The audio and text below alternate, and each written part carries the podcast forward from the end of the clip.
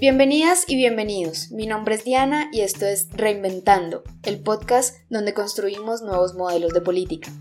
En este episodio vamos a estar hablando sobre libertad de expresión y debate público en los procesos democráticos. Estaremos conversando con Hernán Charosky, subsecretario de Reforma Política y Asuntos Legislativos del Ministerio de Gobierno de la Ciudad de Buenos Aires, Argentina, con Mari Carmen Sequera, directora ejecutiva de TEDIC de Paraguay, con Marco Conopaki, coordinador de proyectos del Instituto de Tecnología y Sociedad de Brasil, con Carlos Cortés, fundador de la iniciativa Linterna Verde y Mesa de Centro de Colombia, y con Diego Basante, director de políticas públicas de Facebook para la región andina. Ellos nos estarán hablando un poco sobre ideas innovadoras para fortalecer el debate y la libertad de expresión, así como los nuevos riesgos que han ido apareciendo con la introducción de las nuevas tecnologías y las redes sociales. Empecemos entonces hablando un poco sobre lo que es la libertad de expresión y para esto nos podemos remitir a la definición que tiene la Corte Interamericana de Derechos Humanos, que entiende que la libertad de expresión es el derecho fundamental que tenemos todos y todas los ciudadanos y ciudadanas para pensar y expresar nuestras ideas y pensamientos de forma libre, y eso comprende todos los medios por los cuales una persona se pueda manifestar, bien sea de manera oral, escrita o incluso artísticamente. La libertad de expresión es un principio básico para el desarrollo de la democracia, pues es por medio de la discusión libre de las ideas que los ciudadanos logramos proponer y debatir acerca de cuestiones importantísimas como cuál debería ser la forma de gobierno, quién debería gobernar o cuáles son las prioridades de un pueblo y cuáles son los mecanismos más adecuados para hacer frente a las problemáticas sociales. La idea del debate como eje de la democracia viene desde la antigua Grecia, donde quienes eran considerados como ciudadanos eran aquellos que podían hacer parte de la vida pública y participar en esa vida pública eh, significaba necesariamente poder expresarse mediante el diálogo y el uso de la razón en, la plaza pública o el ágora. En ese sentido, gobernar democráticamente significaba ser capaz de persuadir y convencer a otros eh, mediante el uso de la argumentación. Y de ahí la importancia del debate y de la libertad de expresión para poder garantizar el pluralismo de pensamiento y con eso poder llegar a construir consensos a través del diálogo y del intercambio de opiniones. Por eso resulta muy interesante que en países como México o Argentina se hayan empezado a crear leyes que obligan a los órganos electorales a organizar debates entre los candidatos presidenciales. Por eso, en este momento nos comunicamos vía telefónica con Hernán Charosky, subsecretario de Reforma Política y Asuntos Legislativos del Ministerio de Gobierno de la Ciudad de Buenos Aires, Argentina, quien nos va a contar más sobre esta iniciativa. Hola Hernán, queremos darte la bienvenida a nuestro podcast Reinventando. ¿Cómo estás? Muy bien, ¿vos cómo estás? Muy bien, muchas gracias. Quisiera empezar preguntándote un poco por el tema de los debates electorales en Argentina. Me gustaría que nos contaras un poco cómo es la situación allá y por qué se aprueba la ley 27337 eh, con el tema de los debates obligatorios. Bueno, a ver, eh, la aprobación de la ley eh, se da, por una parte, más o menos en paralelo con la aprobación de otras leyes que también hacen los debates obligatorios en la Argentina a nivel subnacional, como el Código Electoral de la Ciudad de Buenos Aires, pero que lo hace obligatorio de otra manera. Mientras la ley nacional hace obligatorio el debate con una fuerte sanción para quienes no participen del debate, ya que prevé eh, una, una quita importante de la publicidad audiovisual gratuita que provee el gobierno para los candidatos. En el caso del Código Electoral de la Ciudad de Buenos Aires, la obligación está más centrada en la obligación que tiene el Estado de organizarlo y la sanción que tienen los candidatos por no participar es más baja, es, más bien leve, diría. Y creo que esta diferencia es importante porque eh, creo que desde mi punto de vista y por mi experiencia en el tema, es mejor favorecer la libertad de los candidatos de cooperar para generar el debate que generar fuertes incentivos negativos, es decir, sanciones para lograr la participación de los candidatos. Y esto lo digo porque justamente el camino que condujo a que finalmente se sancionaran estas leyes tuvo que ver con que en 2015 ocurriera por primera vez el debate presidencial en la Argentina y no por ley, sino básicamente por eh, la acción de organizaciones de la sociedad civil, especialmente de, Argentina Debate, que yo fui su coordinador, que logró a través de eh, una fuerte acción, yo diría, comunicacional y de activismo, eh, logró conformar una, fuerte demanda ciudadana y también coordinar las expectativas de los distintos candidatos a presidente desde las elecciones del 2015 para que finalmente se rompiera una tradición muy negativa en la Argentina y era la de no haber tenido nunca debates presidenciales. Entonces, el fuerte debate público que se generó en el año 2015 con esta campaña a favor del debate presidencial que culminó en que finalmente ocurriera tanto un debate presidencial de primera vuelta en octubre del año 2015 como un debate presidencial de balotaje de segunda vuelta en noviembre de 2015, que terminó siendo este último el segundo programa más visto de la historia argentina, un programa de televisión que alcanzó ratings superiores a las finales de los mundiales de los que participó Argentina, superiores a cualquier partido de fútbol de la selección argentina con Brasil, es decir, despertó un enorme interés. Entonces creo que ese enorme interés favoreció mucho la idea de los diputados y senadores de la Nación que aprobaron la ley que hizo obligatorio el debate a nivel nacional y también las leyes subnacionales como el Código Electoral de la Ciudad de Buenos Aires, que de un modo distinto también lo hicieron obligatorio para, en este caso, la ciudad de Buenos Aires. Sí, ¿crees que, que el hecho de que sea obligatorio por ley eh, es un aspecto fundamental de, lo que va a empezar a ser el debate eh, público de ahora en adelante, digamos, eh, a, diferencia de de pronto dejarlo, dejar esa responsabilidad de organizar los debates en manos de los medios de comunicación. Eh, ¿Crees que, que, hay una diferencia importante entre, entre esa idea de que sean los medios quienes organizan o que sea el órgano electoral quien organiza? Bueno, yo creo que este es un experimento muy novedoso y vamos a ver qué es lo que resulta eh, en estas dos legislaciones distintas que te mencionaba, la, de nivel nacional y la de la ciudad autónoma de Buenos Aires. Eh, creo que son dos modos con matices distintos acerca de eh, algo que es muy novedoso, que es institucionalizar el debate dentro del proceso electoral veremos cómo, resulta. En el mejor de los mundos posibles, esta institucionalización debería garantizar eh, mecanismos eh, transparentes e igualitarios para todos los candidatos y, las instituciones electorales involucradas deberían trabajar mucho en, garantizar justamente ese acceso igualitario y esa transparencia en el proceso de construcción de, esta situación tan particular que es el debate presidencial. Con esta iniciativa que nos presenta Hernán Charosky, vemos que desde los órganos legislativos se han empezado a dar propuestas innovadoras de forma que se introduce el debate como parte del proceso electoral. Y en ese sentido lo que se busca es ampliar un poco las voces que son escuchadas tanto a nivel nacional como subnacional. En las democracias modernas, uno de los retos fundamentales es garantizar que más cantidad de voces formen parte de ese diálogo y de ese debate. De esta manera se puede asegurar la participación efectiva de una mayor cantidad de ciudadanos en los asuntos públicos. La libertad de expresión es fundamental en ese aspecto porque eh, protege la diversidad de pensamientos y facilita, por ejemplo, el derecho a la oposición, el derecho a la información pública, a la transparencia y al ejercicio de la ciudadanía.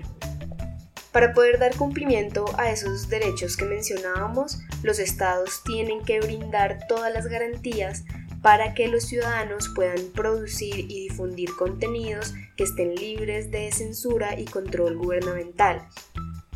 Tener una oferta informativa que sea variada desde diferentes perspectivas en, todo el espectro ideológico le da la posibilidad a la población y a la ciudadanía para poder formar posturas políticas que sean más analíticas, más críticas, que partan de diferentes puntos de vista, digamos, para eh, llegar a consensos y eso permite tener una concepción de las problemáticas sociales más completa y compleja. La garantía al derecho ciudadano de hacer y ser oposición política del gobierno de turno es una de las cuestiones fundamentales del funcionamiento de la democracia. Una iniciativa innovadora que busca proteger precisamente ese ejercicio de la oposición y con este al mismo tiempo la libertad de expresión es el Estatuto de la Oposición que se estableció en Colombia recientemente. Algunas de las reformas que introduce este Estatuto de la Oposición incluyen, por ejemplo, que a las bancadas que se declaran en oposición se les garantiza un asiento en la vicepresidencia del Congreso, tanto en la Cámara como en el Senado. Otras de las medidas son, por ejemplo, que quienes hayan quedado de segundos en la carrera presidencial automáticamente tienen un asiento en el Congreso. De esta forma, eh, el segundo candidato a la presidencia tendrá un asiento en el Senado y su fórmula vicepresidencial un asiento en la Cámara de Representantes. Esta es una reforma que también funciona a nivel subnacional porque eh, los candidatos a la alcaldía que queden en segundo lugar también tendrán garantizado un asiento en las corporaciones públicas eh, locales. Además, el estatuto también garantiza eh, las alocuciones disponibles para la oposición como una forma de responder a los comunicados oficiales del gobierno cuando eh, las bancadas de oposición lo consideren pertinente. Estas alocuciones son transmitidas por todos los canales y medios de comunicación nacionales y contribuye a proteger el derecho a la réplica. Estas dos leyes que mencionamos, tanto la de Argentina como la de Colombia, resultan eh, estrategias innovadoras dentro de los ámbitos institucionales y dentro de los procesos electorales, que son espacios de la política que normalmente son considerados como los lugares ideales para que se dé el debate público, pero también es indispensable que empecemos a hablar de que ya el debate público no está limitado ni a estos espacios institucionales y ni siquiera a los medios tradicionales como la televisión, la radio y la prensa, sino que ha migrado y se ha trasladado al plano de lo digital gracias a las posibilidades que ofrece el Internet y las redes sociales. Las nuevas tecnologías han abierto la posibilidad eh, para que se generen nuevos movimientos ciudadanos y movimientos de denuncia dentro de eh, el plano digital. Y entonces nos encontramos con experiencias como el hashtag MeToo que se originó en Estados Unidos con artistas de la industria del cine que denunciaron el acoso sufrido en, en su medio laboral. O encontramos también por ejemplo campañas como la del Instituto Nacional Demócrata hashtag no es el costo que busca combatir la violencia política hacia las mujeres. Y este, este tipo de campañas lo que evidencian es cómo estas tecnologías de la información se han convertido eh, en una herramienta muy poderosa para la ciudadanía, ya que gracias a la facilidad del acceso y a la posibilidad de generar contenido masivo, eh, estas herramientas se convierten en un vehículo para llamar a, a la movilización ciudadana, para difundir información esencial y para permitir que otros públicos sumen sus ideas y compartan su visión sobre temas que son de interés común. En ese sentido nos acompañan Carlos Cortés de Linterna Verde y Diego Basante de Facebook para ayudarnos a comprender un poco mejor el fenómeno del debate en las redes sociales. Y en ese sentido tengo una pregunta que va dirigida para los dos y es ¿por qué las redes sociales se han convertido en el espacio propicio para que se dé el debate público y esto qué nuevas oportunidades está creando. Bueno, pues las redes sociales ofrecen un espacio de interacción y de diálogo descentralizado, sin un control previo de contenidos y sin que exista un filtro de voces o de autoridades que condensen o que reduzcan o representen las opiniones, pues pasamos de un esquema o un paradigma de comunicación donde un medio de comunicación o un periodista pues tenía un megáfono y un micrófono que no tenían las demás personas y que en esa medida pues reducía el debate a unas cuantas voces. Entonces, pues las redes sociales abren la posibilidad, abren ese, ese camino de, de intercambio y pues con todos los retos que supone, ¿no? De que exista un, un canal para que cualquier persona se exprese, para que las personas intenten articular una opinión, participen en un debate. Y pues pienso que más allá de los problemas que existen y de pues todas las discusiones que hay alrededor de la polarización y de los ataques y la desinformación, pienso que es un proceso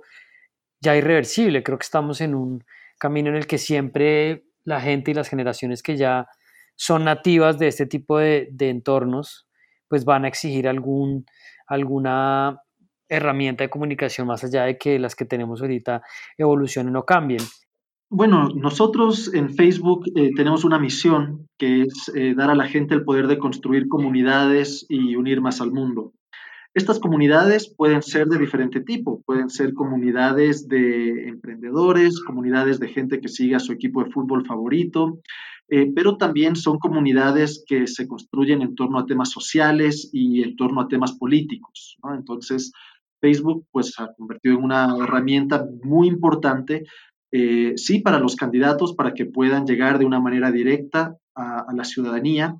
eh, para los gobiernos, para llegar de una manera, pues así también, sin intermediación alguna, hacia la población, pero también para los ciudadanos, para que puedan eh, pues comunicarse directamente con quienes aspiran a representarlos o con quienes ya los representan en el gobierno. Y nosotros encontramos que hay un enorme valor ahí, ¿no? Eh, nosotros, pues, en, lo que se refiere al debate público, creemos en que la función de Facebook eh, ha sido y continúa siendo dar una voz a quienes no la tienen. es decir, hace, hace algún tiempo, cuando no existían las redes sociales, eh, para poder emitir un mensaje que pudiera potencialmente llegar a, mucha gente, uno tenía que ser una persona importante, ¿no? Uno tenía que ser un periodista, una figura pública, un candidato, eh, un político, en fin. Eh, y ahora no. Ahora, pues uno simplemente puede tener un, teléfono celular, una computadora y una cuenta de Facebook o de Instagram o de cualquier otra red social para poder emitir un mensaje que potencialmente eh, pudiera llegar a, mucha gente. Y eso es importante para nosotros en Facebook porque estamos convencidos nosotros desde acá que las democracias son más fuertes cuando todos quienes participamos en ellas tienen la posibilidad de expresar sus opiniones y de hacer escuchar su voz. Y te insisto nuevamente, eso es lo que Facebook ha hecho, eso es lo que seguimos haciendo, es dar una voz a quienes pues antes no la tenían. Sabemos además en el caso particular eh, de Colombia que, Facebook sí es una herramienta eh, muy utilizada por la gente para hablar de temas sociales, de temas políticos, ¿no? Eh, y para darte un número concreto, pues nosotros vimos que el, el, año pasado, en las elecciones presidenciales de 2018, en Colombia hubo más de 27 millones de personas que hablaron de esa elección en Facebook. Eh, para ser específico, 27.4 millones de personas el año pasado en Colombia tuvieron algún tipo de participación, algún tipo de interacción en la plataforma relacionada con alguno de los candidatos eh, o con algún tema eh, político, ya sea economía, salud, seguridad, etcétera. Entonces, eso pues a nosotros nos pone muy contentos porque sabemos que estamos aportando de una manera positiva al debate público. Claro, y precisamente tú mencionas eh, eh, algo que creo que es el, tema central y es que las redes sociales han permitido darle una voz a esas personas que, no la tenían antes y en, eso se relaciona un poco la segunda pregunta que, te quiero hacer y es eh, de qué manera ese debate en redes sociales se relaciona con la libertad de expresión. Pues mira, nosotros en Facebook buscamos darle a la libertad de expresión el mayor alcance posible. Eh, como, como tú conoces y como el público que nos escucha conocerá, hay instrumentos internacionales que han tratado extensamente el tema de la libertad de expresión eh, y al cual están pues subordinados los, gobiernos, documentos que han sido firmados por diferentes estados. Eh, específicamente me estoy refiriendo, por ejemplo, al Pacto Internacional de Derechos Civiles y Políticos, un documento de derecho internacional en donde se estipula eh, concretamente en su artículo 19, cuándo es lícito limitar la libertad de expresión, ¿no? Es decir, eh, libertad de expresión no significa que uno puede decir lo que quiera, cuando quiera y como quiera. Libertad de expresión significa que uno puede expresar sus opiniones dentro de, un marco legal. Eh, y a pesar de que nosotros en Facebook no somos un gobierno y no estamos regidos por estos documentos eh, de derecho internacional que te menciono, sí somos una organización, una plataforma que modera contenido. Eh, entonces, nosotros somos parte de una organización que se llama GNI, Global Network Initiative,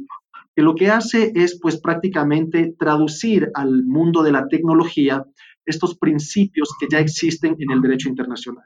En otras palabras, a pesar de que no somos un gobierno y que no estamos regidos por estas normas internacionales sobre la libertad de expresión, a pesar de eso, en Facebook queremos de todas maneras eh, respetarlas, emular sus principios, aplicarlos al mundo de, nuestra plataforma. Y por eso hemos desarrollado eh, estándares comunitarios en nuestra plataforma, eh, en, conversaciones con, expertos, con ONGs, con, diferentes otras organizaciones, se han desarrollado estos estándares comunitarios para eh, que Facebook sea una plataforma donde la gente pueda tener ese derecho a expresarse libremente, pero que al mismo tiempo sea una plataforma eh, segura donde todos nos, sintamos bien y, respetados y tranquilos al participar ahí. Definitivamente el Internet ha traído una gran cantidad de posibilidades para diversificar el debate, para abrir nuevos espacios y nuevas audiencias,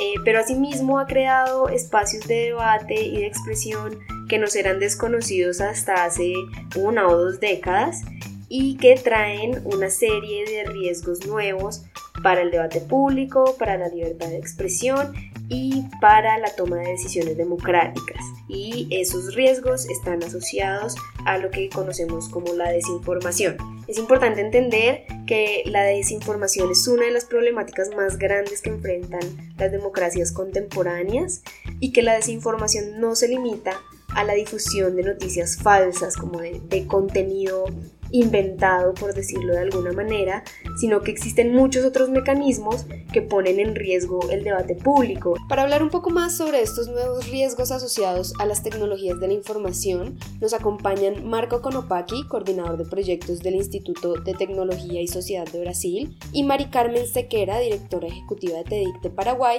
quienes nos hablarán un poco más sobre los bots o cuentas automatizadas y sobre las tecnologías de vigilancia. Bueno, Marco, ¿cómo estás? Sí, muy bien, muchas gracias por la invitación. Un placer estar acá con ustedes hablando para este podcast. No, muchas gracias a ti por estar acompañándonos. Eh, ¿Cuál es el riesgo que crean los bots al influir en las conversaciones en redes y en el debate público? Bueno, ah, hay que hacer una diferenciación cuando hablamos de bots y su capacidad de influencia en el debate público. Yo diría que eh, el problema no son los bots, sino la falta de transparencia con que algunos tipos de bots están siendo utilizados para manipular el debate público. Eh, es importante también eh, enseñar y destacar que los bots por sí, solamente por, por, su actuación, no tienen la capacidad completa de manipular este debate público. O sea, no, los botes no, no, no crean una, una, una, capacidad de convencimiento por, por ellos. Lo que hacen es automatizar, también crear una amplificación de una estrategia de manipulación que muchas veces está por detrás de una acción de manipulación psicológica eh, y también social política. Entonces, diciendo eso, es decir, que la combinación de algunos tipos de bots para impulsionar ciertos tipos de estrategias es que vienen eh, creando ese tipo de amenaza para el debate público. Un ejemplo concreto para que los que los oyen puedan comprender más es, por ejemplo, crear una falsa, una falso, un falso comunicado acerca de una persona que se está intentando destruir la reputación, por ejemplo. Entonces, para eso se crean diferentes estrategias de noticias que intenten llamar a, sentimientos psicológicos que muchas veces atacan la, cuestiones personales de la gente y ahí cuando tocan ese tipo de límite psicológico, ah, la gente se, se pone a enganchar en una campaña que muchas veces es empezada por botes para como eh, los botes tienen un papel como impulsar ese, ese mensaje inicial y ahí hacerlo más eh, conocido. Muchas veces se utilizan bots para impulsionar, hacer ese primer impulso de este mensaje. Como lo estábamos escuchando en palabras de Marco, los bots en Internet pueden tener una gran cantidad de utilidades provechosas, pero también dependiendo del uso que se les dé, eh, pueden representar riesgos para el debate público. Y esto se manifiesta en que muchas veces estos bots se usan para generar contenido, haciéndose pasar por usuarios en las redes sociales que insertan contenidos, ideas eh, en las discusiones digitales, haciendo que esas discusiones tomen ciertos rumbos determinados eh, creando ambientes de polarización o incluso de, violencia. Eh, a, este, a este fenómeno se le ha denominado en inglés como astroturfing y es la idea de crear una conversación en redes sociales haciéndola parecer como espontánea dada entre usuarios reales cuando en realidad está siendo intervenida y conducida por actores que tienen unos intereses particulares. Pero estos no son los únicos mecanismos que están afectando el debate público en Internet, sino que hay otros como los riesgos que se producen a partir del abuso de las tecnologías de vigilancia. Para hablar más sobre este tema nos acompaña Mari Carmen Sequera. Hola Mari Carmen, bienvenida. Es un gusto tenerte con nosotros en Reinventando. Bueno, muchísimas gracias por por invitarme también a formar parte de, de, esta serie de podcasts. Así que estamos muy contentas de TEDIC y bueno, aportar desde nuestro espacio, desde Paraguay. ¿no? Bueno, lo primero que nos gustaría preguntarte es que nos cuentes un poco en qué consisten estas nuevas tecnologías de vigilancia. Bien, eh, las tecnologías de, de, de vigilancia son tecnologías gama, ¿verdad? Que el sector privado hoy está generando bastantes avances con relación a vigilancia de las comunicaciones a nivel global y hay estados que están financiando también esto. Obviamente la, tendencia de América Latina es la compra y la adquisición de estos sistemas. Lo preocupante de esto no es realmente el, el fin que es legítimo, porque obviamente la, la adquisición o el fin de, que los estados necesiten mejor herramientas para la persecución de hechos punibles como terrorismo, narcotráfico, pornografía infantil y otras de, de cibercrimen, necesitan tecnologías de alta gama para perseguir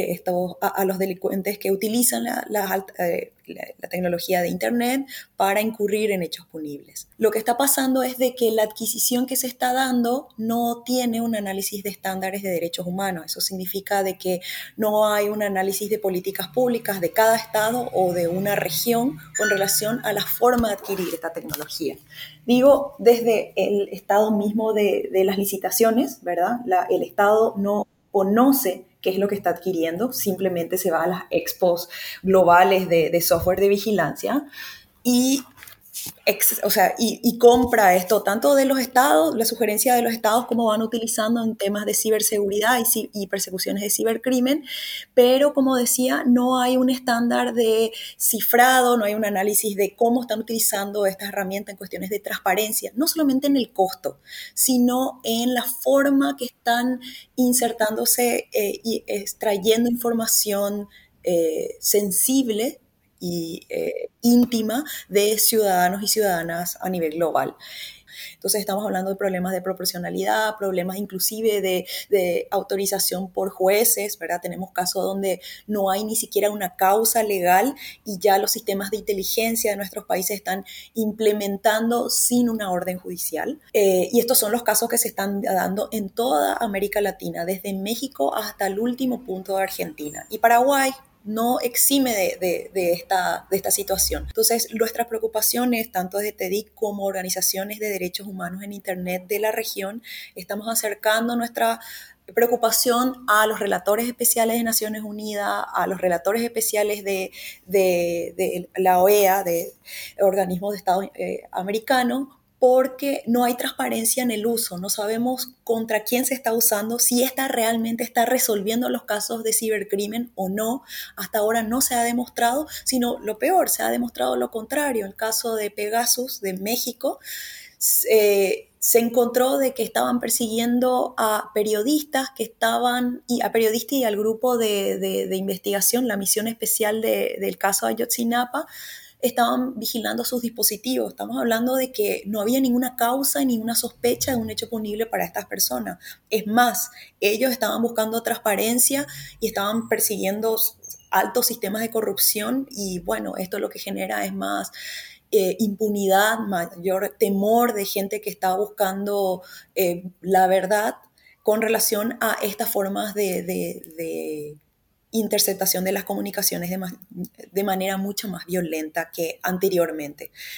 Entonces, esa es nuestra preocupación con relación a las adquisiciones de, la tendencia y la, adquisición de software maliciosos por los estados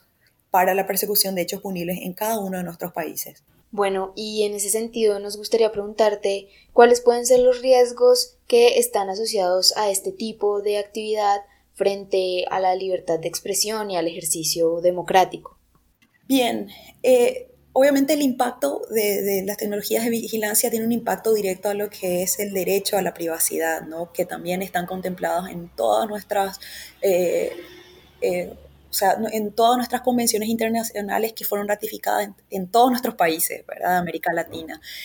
Em, y de manera indirecta, el derecho a la libertad de expresión. Sí, la, la, la forma más preocupante de este ejercicio de libertad de expresión tiene que ver de cómo nosotros y nosotras habitamos Internet. Y creemos genuinamente de que esa tecnología o que yo pueda ser de, eh, que yo no pueda ser afectada con estos sistemas de vigilancia. Probablemente no porque eh, somos ciudadanos y ciudadanas que no estamos expuestos a una vida mediática y política como otros actores, como puede ser una senadora o puede ser una activista, pero creemos de que sí es importante entender la complejidad de cómo funciona esta tecnología porque hay otras formas también de vigilancia que pueden, ayudar lamentablemente a, que este ejercicio sea más complicado, ¿verdad?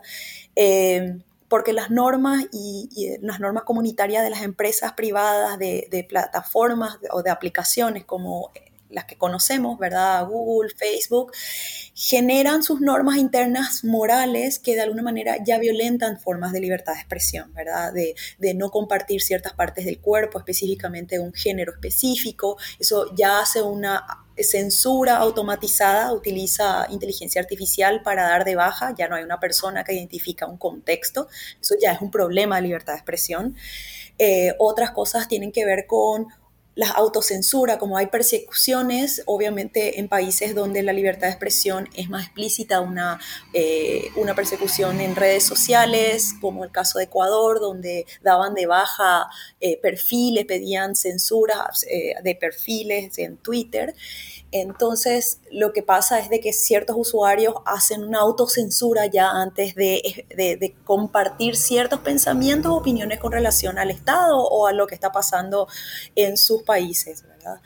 Y en temas de vigilancia, lo que hace es, obviamente, de una manera invisible, hace una vigilancia que no se puede ver, entonces todavía no estamos pudiendo eh, que las personas que se sienten, que probablemente estén dentro de, de ese... De, de esa alta probabilidad de vigilancia no lo sientan, ¿no? Porque no es un policía que está estacionado frente a tu casa todos los días, entonces no te da ese temor. Pero eh, lo que está generando también es, esto es como una inseguridad jurídica y una inseguridad de las personas de poder hacer persecuciones con relación de actos de corrupción de las cúpulas del Estado o de cúpulas que,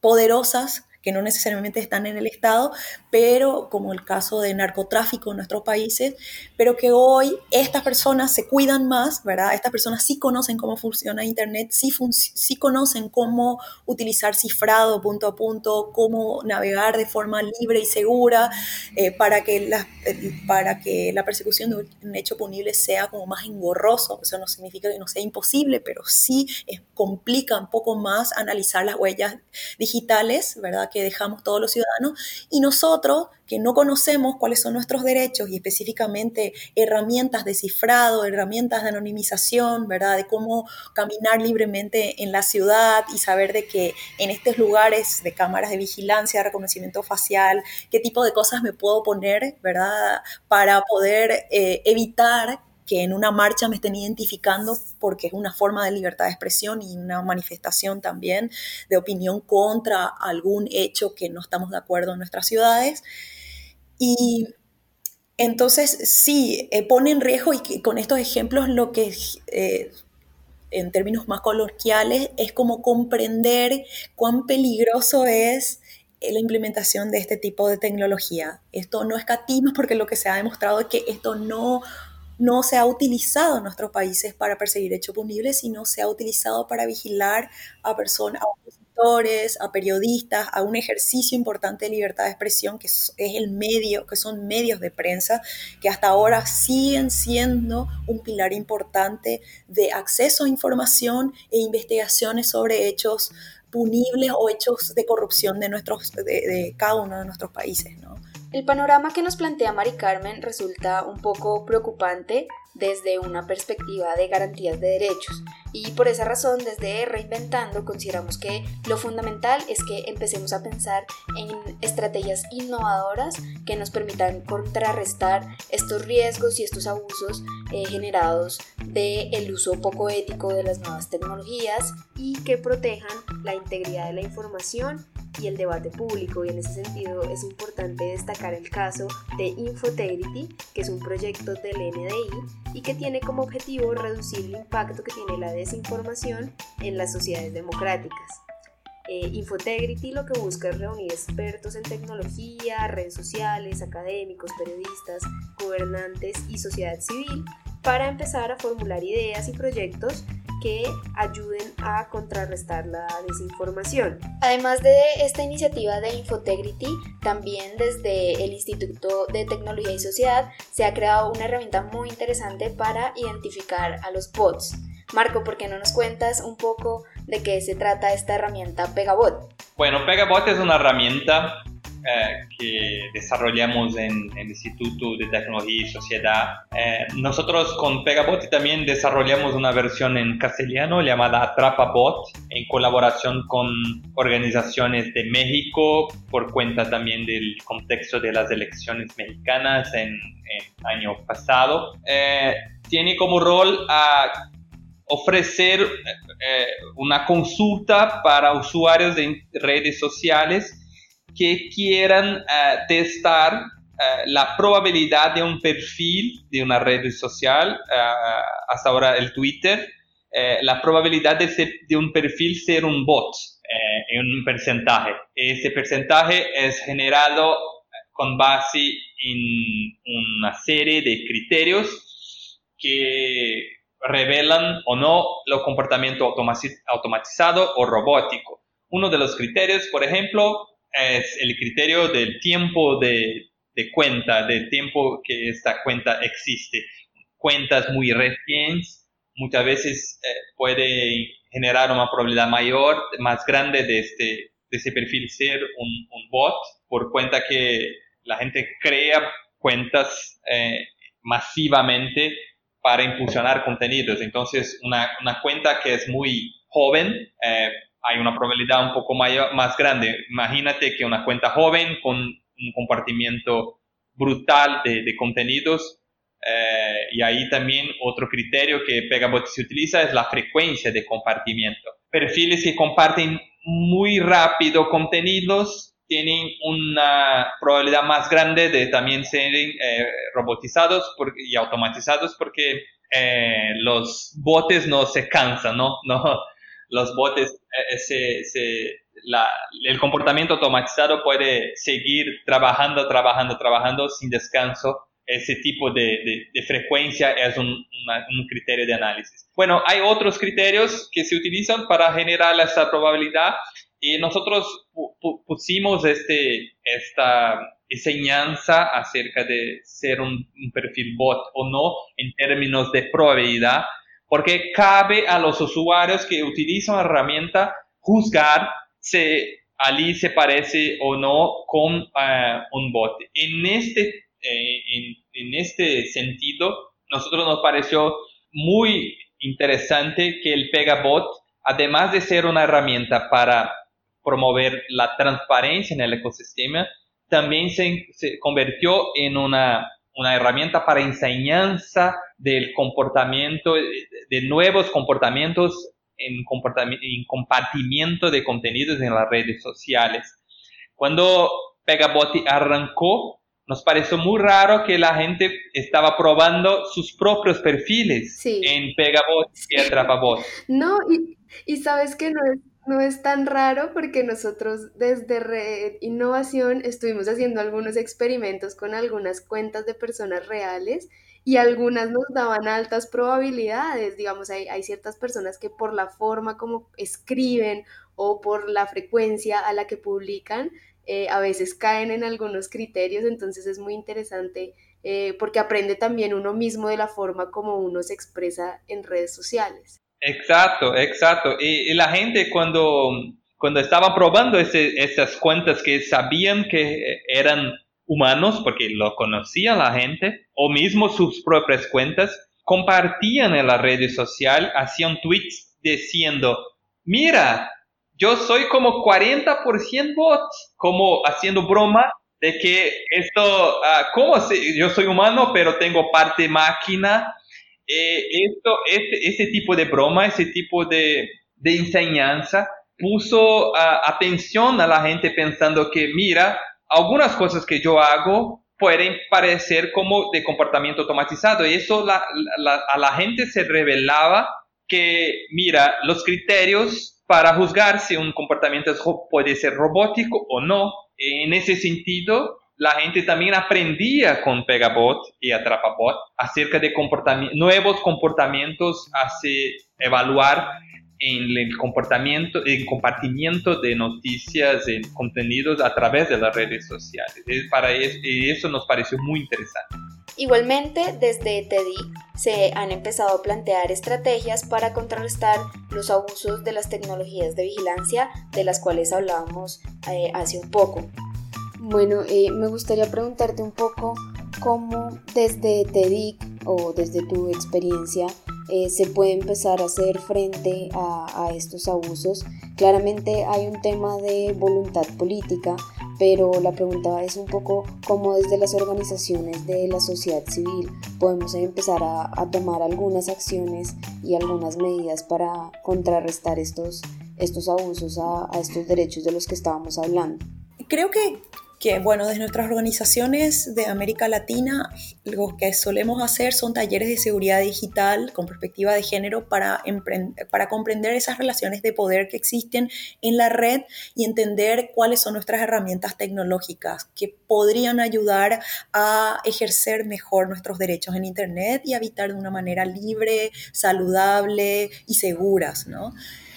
Lo que creemos que también la mejor herramienta real en, es eh, para una protección eh, efectiva de nuestros derechos es el cumplimiento y, las garantías constitucionales o las garantías que el Estado debe generar como herramienta política y legal, ¿verdad? No podemos solamente defendernos con tecnología, tenemos que defendernos también con normativas que nos den garantías de protección, ¿no? Y que un Estado dé esa garantía de protección. Eso estamos hablando de un Estado de Derecho, ¿no? Eso como primer lugar. Y, el otro desafío que, estamos como analizando es de que nuestros mayores aliados, que es la prensa, que justamente es el, es el, el actor más vulnerable también, ¿verdad? Porque son siempre los más perseguidos y ahora con la tecnología va a ser mucho más fácil y es mucho más accesible. Y para nosotros creemos muy importante que la prensa no solamente analice la tecnología desde el lado de qué posiblemente, qué, derechos pueden estar en juego y, qué, cuánto dinero se gastó en una adquisición como esta. En realidad para nosotros creemos muy importante también es analizar desde una manera más integral, desde la prensa, cómo se adquieren estas tecnologías y quiénes lo crean. Entonces, lo que creemos importante es que el Estado no está pudiendo tener la capacidad de analizar esto, se siente súper seducido en estas expos de exposiciones, donde también otros estados del norte global están eh, implementando mucha, mucha inversión económica para que se utilice estos software sin eh, hacer un análisis integral, ¿verdad?, de ejercicios de derecho y, otros, y otras miradas, ¿no? Entonces, como digo, sí, hacemos como organizaciones talleres de seguridad digital, esto es como primer paso de alerta, no es muy mínimo, ¿verdad? Eh, también el paso o sea, ideal sería que el Estado realmente dé esas garantías y no solamente de una voluntad política, sino normativas. Nuestros estados todavía no tienen, eh, o sea, no justifican, de, no, no hay normativas que justifiquen la adquisición de estos software, inclusive su reglamentación de uso. No hay, eso se compra y no sabemos cómo se utiliza. El Estado no sabe utilizar. Y después, por otro lado, tiene que ver con eh, también el, eh, los medios de prensa, que para nosotros creemos que debe haber también una mayor capacitación para poder entender desde dónde tienen que hacer también, desde dónde se tiene que escribir también la noticia, ¿no? no solamente, como decía, desde una adquisición o las compras de adquisición, sino quiénes, de dónde vienen y también las formas de transparentar esos procesos, de forzar a que eso se transparente. Y bueno, eso serían como nuestras sugerencias como más generales. Como estas, se pueden encontrar muchas otras herramientas o estrategias que se están desarrollando para proteger el debate público. Eh, aquí en la descripción de nuestro podcast les vamos a dejar algunos enlaces recomendados. Pero es importante mencionar que esa protección del debate público no es solo en las redes sociales, sino también en los espacios institucionales, como lo veíamos con la ley de debates presidenciales en Argentina. Entonces, para ir cerrando un poco nuestra conversación, me gustaría empezar a hablar de los escenarios que vienen y con qué nos vamos a encontrar más adelante.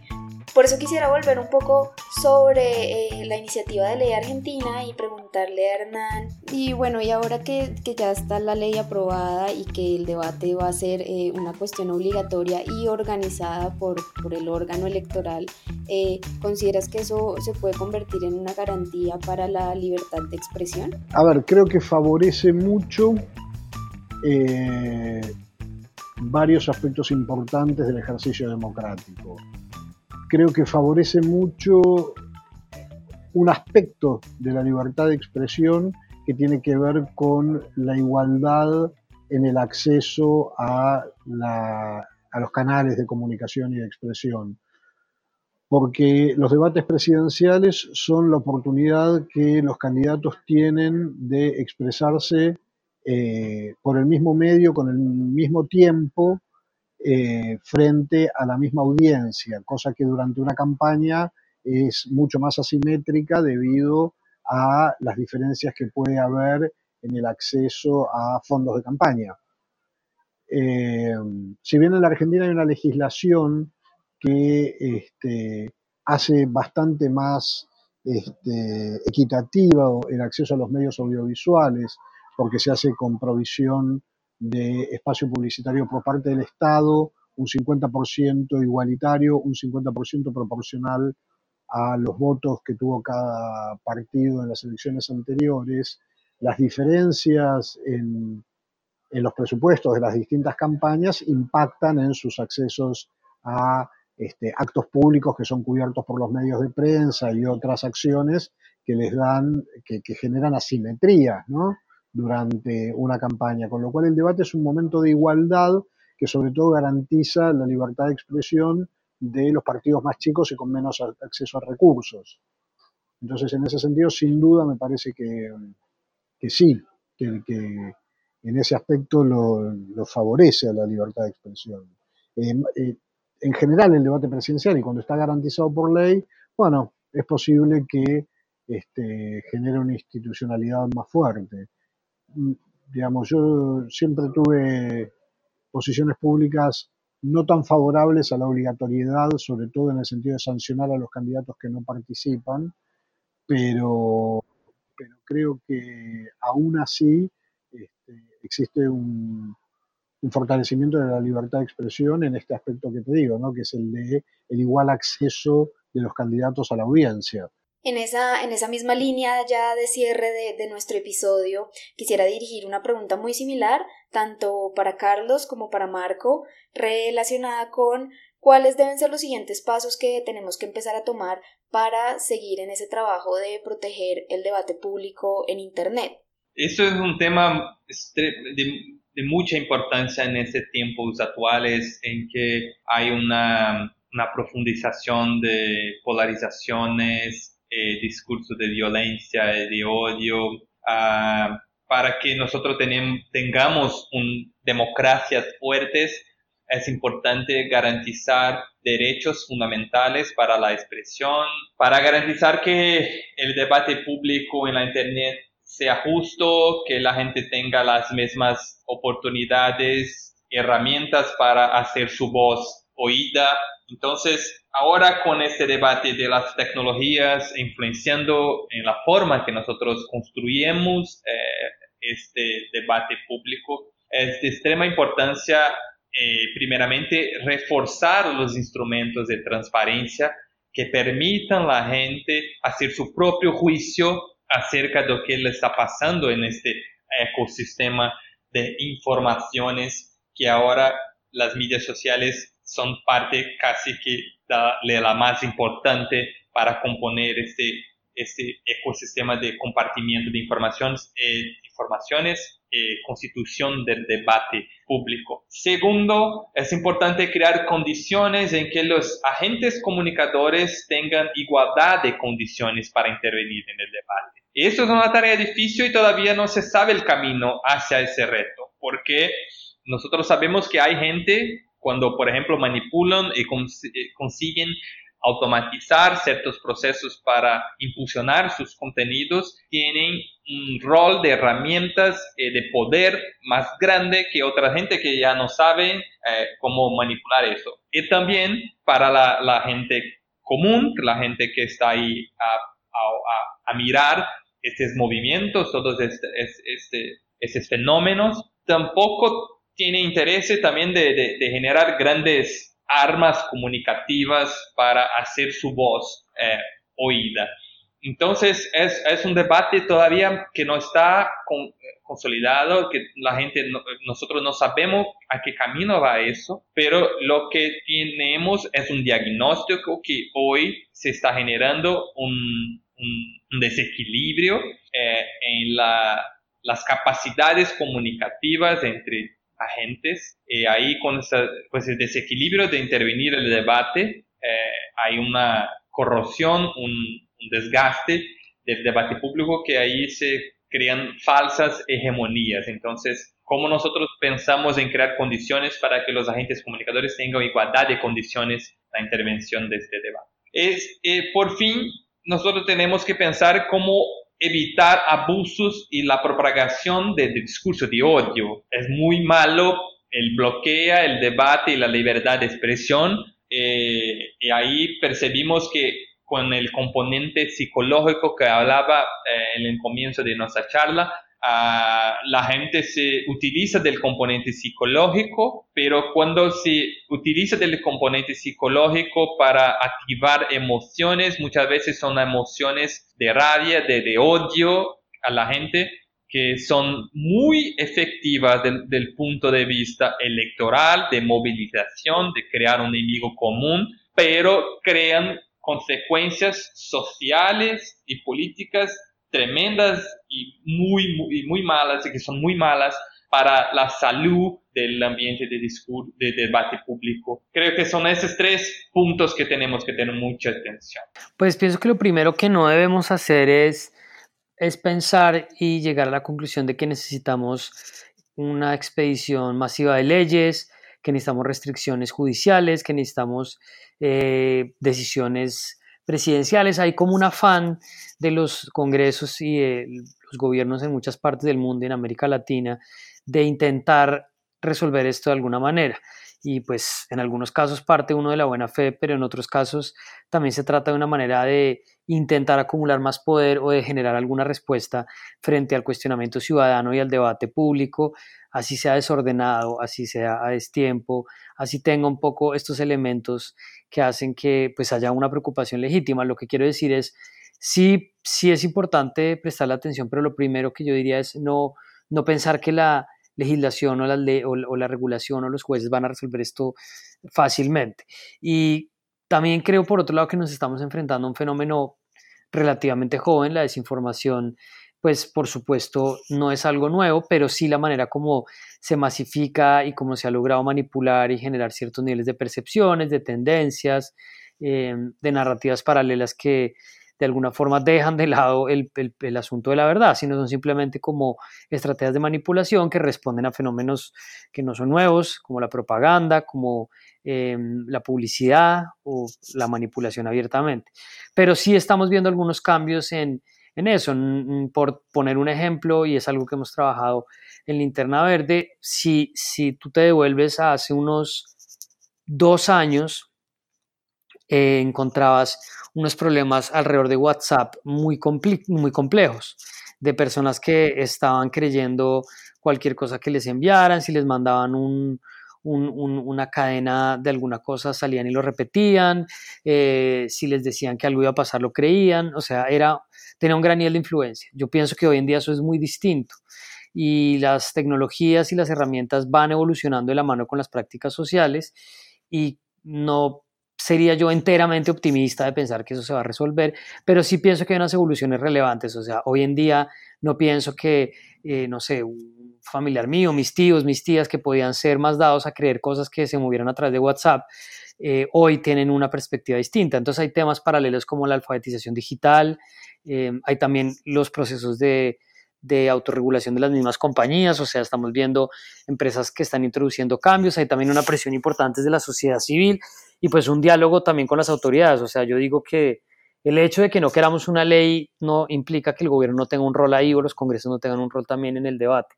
Entonces, para resumir mi respuesta, yo diría que estamos ante un fenómeno que es, que es nuevo, que no podemos pensar que es estático, que básicamente lo que ya estamos viendo es lo que va a seguir pasando, que tampoco podemos pensar que la tecnología nos está imponiendo una realidad. Hay un debate ya digamos un poco más decantado alrededor de las elecciones norteamericanas y una conclusión sustentada con la que yo me identifico apunta a que pues las elecciones no fueron simplemente hackeadas, esta idea, esta idea es un poco subestimar o dejar de lado la realidad política, las indignaciones de la gente, lo que estaba pasando, y en esa medida no podemos también pensar que es un proceso autónomo. Más o menos en esos puntos yo diría que es cómo están evolucionando los debates alrededor de la desinformación, de los bots. Los bots también son un tema que ha cambiado mucho. Hoy en día es más preocupante las cuentas eh, estilo call center que los bots, que varias plataformas ya han avanzado mucho en detectarlos. Mm, estamos viendo un poco cómo la presión a los algoritmos de las empresas para detectar contenido problemático. De manera que yo creo que es una discusión todavía abierta y pues quien te diga que tiene una respuesta sobre qué podemos hacer, hacer o sobre para dónde vamos, yo creo que está equivocado. Bueno, muchísimas gracias a todos nuestros invitados, a Hernán Charosky, a Mari Carmen Sequera, a Marco Konopaki, a Carlos Cortés y a Diego Basante por su participación en nuestro podcast Reinventando. Definitivamente lo que vemos es que a pesar de estos riesgos que han ido apareciendo con la introducción de nuevas tecnologías, desde la institucionalidad y desde la sociedad civil se está trabajando arduamente para desarrollar estrategias tanto digitales como análogas para promover un debate que sea sano y que promueva la integridad de la información, permitiendo que haya una ciudadanía que esté más informada y que de esa manera pueda participar más y mejor en los espacios de toma de decisiones democráticos. Por eso queremos invitarlos e invitarlas a todos ustedes que nos están escuchando a que se animen a participar de esta generación digital y que dejen fluir lo mejor de su creatividad para generar herramientas y estrategias innovadoras que nos permitan convertir los espacios digitales en una forma sana de promover el debate público y de reinventarnos la política.